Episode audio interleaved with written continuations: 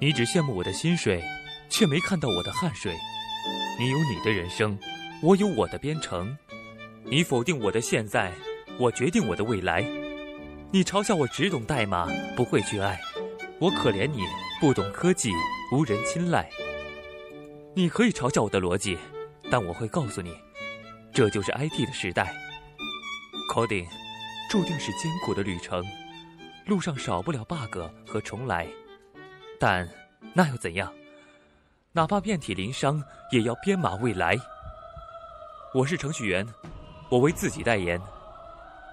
您现在收听到的是荔枝电台 FM 六七零七九五程序员之路播客。节目文字、预告、视频、学习交流建议，可以微信搜索 FM 六七零七九五，或者搜索程序员之路，添加我们的微信公众号。原路漫漫，你我同行。程序员之路，On the road。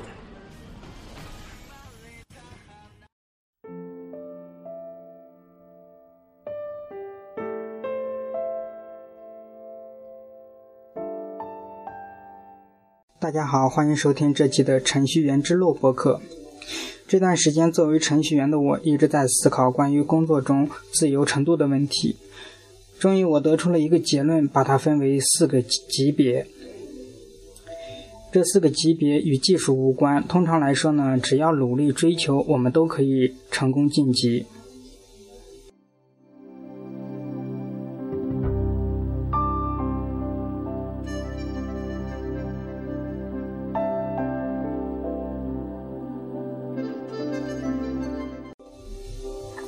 第一级是上班族。大部分的程序员都是从这一级别开始的，甚至大部分的程序员会一直停在这个阶层。这个层这个级别的程序员呢，没有太多的自由，只能做那些必须做的工作，而且被捆绑在固定的位置上，为别人打工也不全是坏处，也不全是坏处。你可以有稳定的收入和福利，但这一切都是用你大部分的自由时间换取的。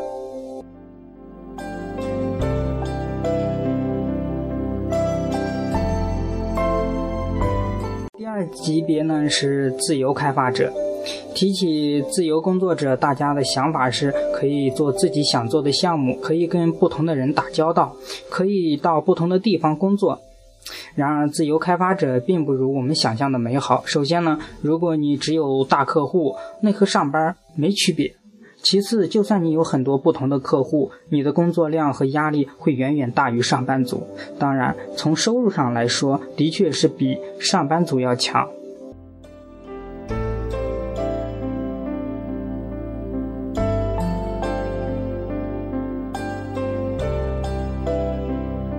第三个级别是自主研发产品。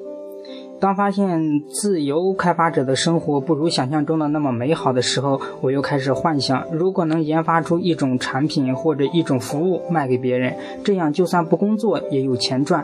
于是我开发了几个地图应用来挣钱。现在我没有固定的老板和客户，就算几个月不工作也不担心没钱赚，基本上可以达到自由。但有一个问题，这时你得自己解决开发的产品或者服务。所以得学会调查市场需求，而市场完全是以结果论英雄的，他才不管你为这个产品付出了多少日日夜夜。当然，除非是你的产品足够受欢迎。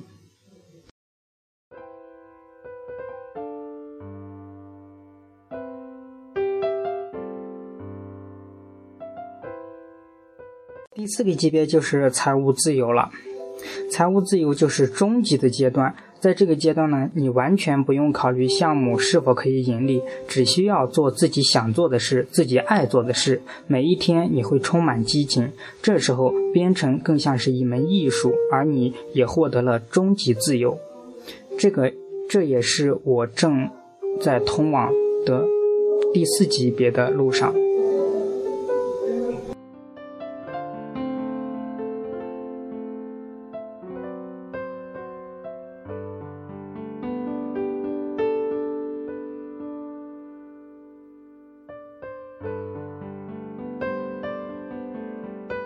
如果你想要完全掌控自己的生活，那就朝着财务自由努力吧。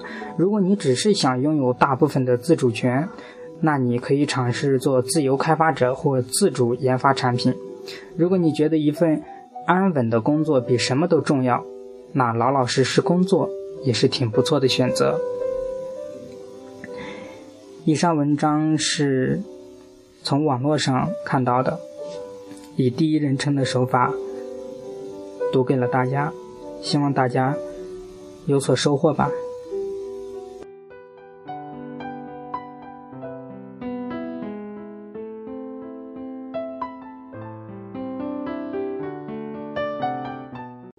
以上就是本期的程序员之路播客的节目内容，欢迎您下次继续收听。如果你喜欢我们的节目，请你在你喜欢的节目下面点赞。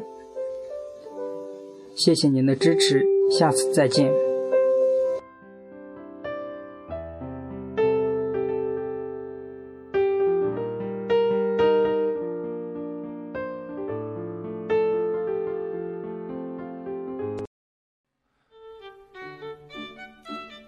你只羡慕我的薪水，却没看到我的汗水。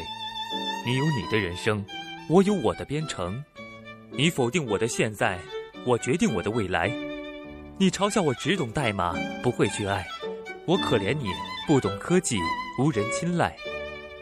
你可以嘲笑我的逻辑，但我会告诉你，这就是 IT 的时代。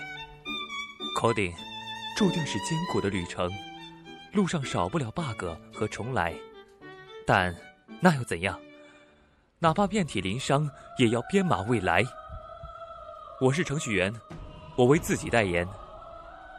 您现在收听到的是荔枝电台 FM 六七零七九五程序员之路播客，节目文字、预告、视频、学习交流建议，可以微信搜索 FM 六七零七九五，或者搜索程序员之路，添加我们的微信公众号。